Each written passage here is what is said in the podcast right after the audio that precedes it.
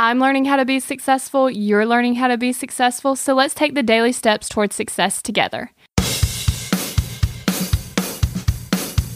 I take the praxis test and I fail it. Oh, such great news. But I take the other test and I get about 10% higher than I actually need to pass. So I'm basically doing less studying, but I'm kicking butt in my business. So I'm not going to have as high of a score. But here's the thing it only matters if you pass or you fail. So I actually just have to pass. That's really all that counts. So I could study more and get a higher score, but it actually isn't going to really make a difference because I just need to pass the test. So today we're talking about three questions to decide what's more important to you.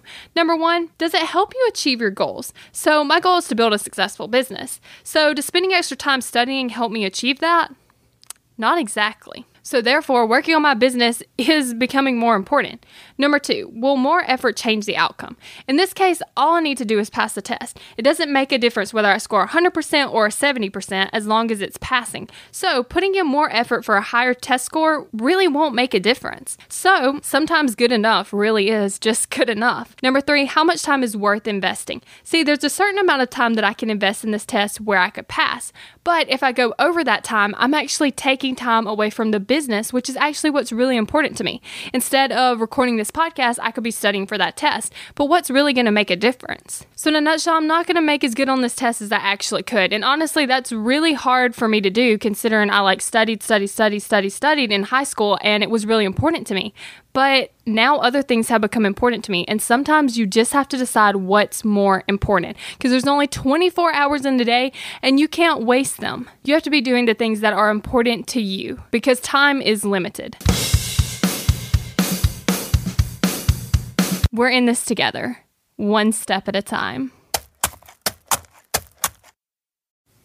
Have you found yourself Googling, How do I stop procrastinating?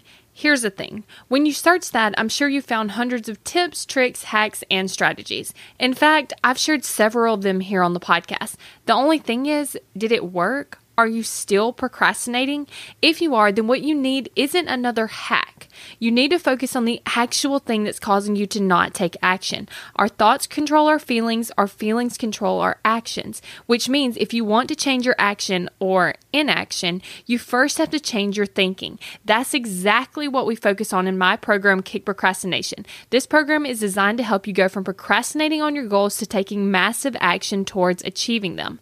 So go to kickprocrastination.com to sign up.